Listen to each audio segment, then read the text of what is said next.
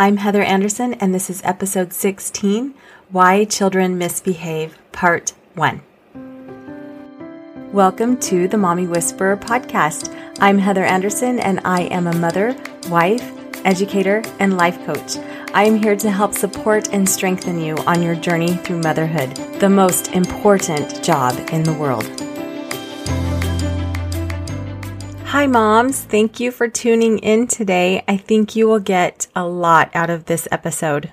You know, a while ago, I talked about my three C's of successful parenting. Well, I feel like what I'm going to talk to you about today goes hand in hand with those three C's. Not only do we need to be consistently doing the three C's method, but we also need to figure out why our children are misbehaving. Mothers who understand their children's behaviors and misbehaviors are in a much better position to influence their children.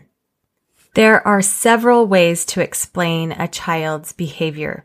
Some people believe behavior is mainly the result of heredity, or as I like to call it, nature. I do believe that children are born with certain temperament traits, but the fact that they are born with certain personality traits and behaviors has never been proven. Others believe behavior depends on environmental influences or nurture, as I refer to it, the people and events surrounding the child. I do believe this is part of it. This nurture mixed with the temperament from nature, but that still doesn't explain it all.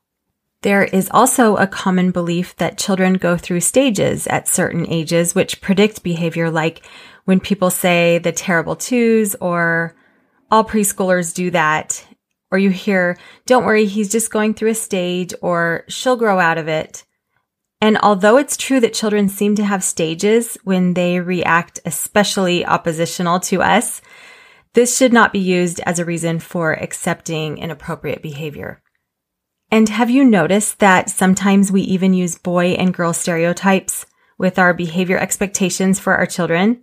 Sometimes we might just expect that girls will be cooperative and boys will be more rebellious or lazy.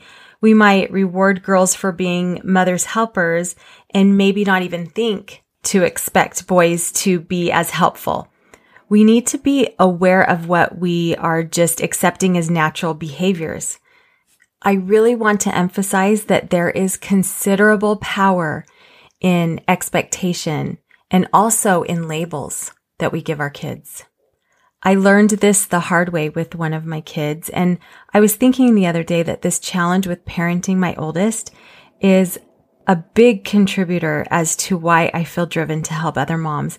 If I had known some of these things and made some little tweaks with other things, I don't think I would have had as many challenges with him.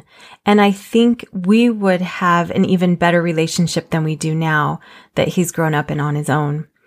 The expectations we have for our kids are powerful. And when they don't meet them, it's important that we don't label them. We just keep our expectations high and always clearly defined and then continue to parent them with firmness and kindness as they keep trying to reach that expectation. Let me tell you more of what I'm talking about. So school was a challenge for my child. Not because he wasn't smart. He is very smart. He's my kid that tested into the gifted and talented program when he was in second grade. But he didn't meet mine or the teacher's expectations, mainly with not doing his work or even doing it and forgetting to turn it in, which is hard for my organized brain to understand, but his brain just is wired a little differently.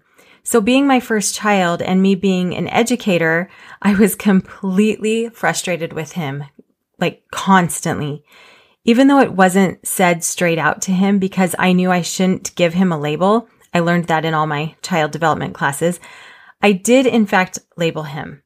Kids, once again, like I always say, are brilliant. You don't have to say it straight out at all for them to know exactly what you're thinking. I like to call it subconscious labeling. That's what I was doing. So, for example, if you're concerned that your son might have same gender attraction because he has some effeminate qualities, you never need to say it. He already knows you're concerned about it and might start wondering if you might be right.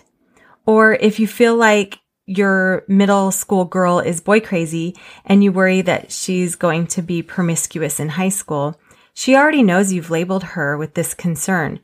And she might not feel like trying to be anything otherwise because it might just be easier to give up and become what you already think she is going to become. Have you ever been mislabeled? That is one of the things that hurts me the most is when I'm mislabeled and misunderstood by somebody who just doesn't understand me or my intentions. So we just need to be really careful that we're not doing this to our own children. My son knew very early on that I figured he must just be incapable of getting good grades when it came to school. He let that mean that his laziness in the school department was acceptable and honestly, I think that I did lower my expectations for him and I shouldn't have. So I want you to just ask yourself if you are subconsciously labeling your child with something. This awareness that you're doing this is the first step to changing it. And then the second step is try to redirect those thoughts whenever you're having them into more positive thoughts. Instead of just accepting my son as someone who doesn't do well in school and letting him know that I think that, I wish I would have completely shifted my thoughts to something like, he is so bright and intelligent and he's got this. And then I could just figure out other things I could do to help him. Like maybe we sit down and go through his backpack more often until I've taught him enough that he can do that by himself every day. I was so busy being frustrated and labeling him in my mind that I didn't really spend much constructive time trying to figure out what I could do to help him. I just wish I would have kept my thoughts so much more positive. So even if he was down on himself, he knew that I wasn't thinking those negative things and that I wasn't ever going to give up on him. I wish I had done so many things differently. I wish I hadn't been so authoritarian with him. I wish I hadn't used so much punishment and had let natural and logical consequences teach him how to make better decisions for himself, but I mainly wish that when it came to his behavior with school, I hadn't expected it, accepted it, or even considered it normal. I wish I would have spent less time being frustrated and trying to figure out the next punishment for him and more time filling his love cup or his emotional cup, like we talked about in episode eight. When your child is running on low or empty with their emotional cup, he is going to frantically ask, do you love me? No matter how old your child is, your child will ask this question through his behavior. He doesn't come straight out and ask, do you love me? His behavior is asking, do you love me? And how we answer that question will determine a lot about his behavior, since the main cause of the behavior is an empty emotional cup. We mistakenly think that our child should earn our affection and our attention with good behavior, but that's not how they're built. If we think that, we will keep being frustrated. A child will continually, and I mean always, test your love by his behavior. He is asking, do you love me? And if you respond, yes, I love you, and then fill his love cup, that will bring him so much comfort and make it unnecessary for him to keep testing your love. So let's try to shift our thinking away from my child should earn my love by having good behavior to something like maybe my misbehaving child is desperately asking, do you love me? And also ask, what does my child need? What exactly does this misbehavior mean? These small tweaks to your parenting are so crucial. These mindset shifts are so important.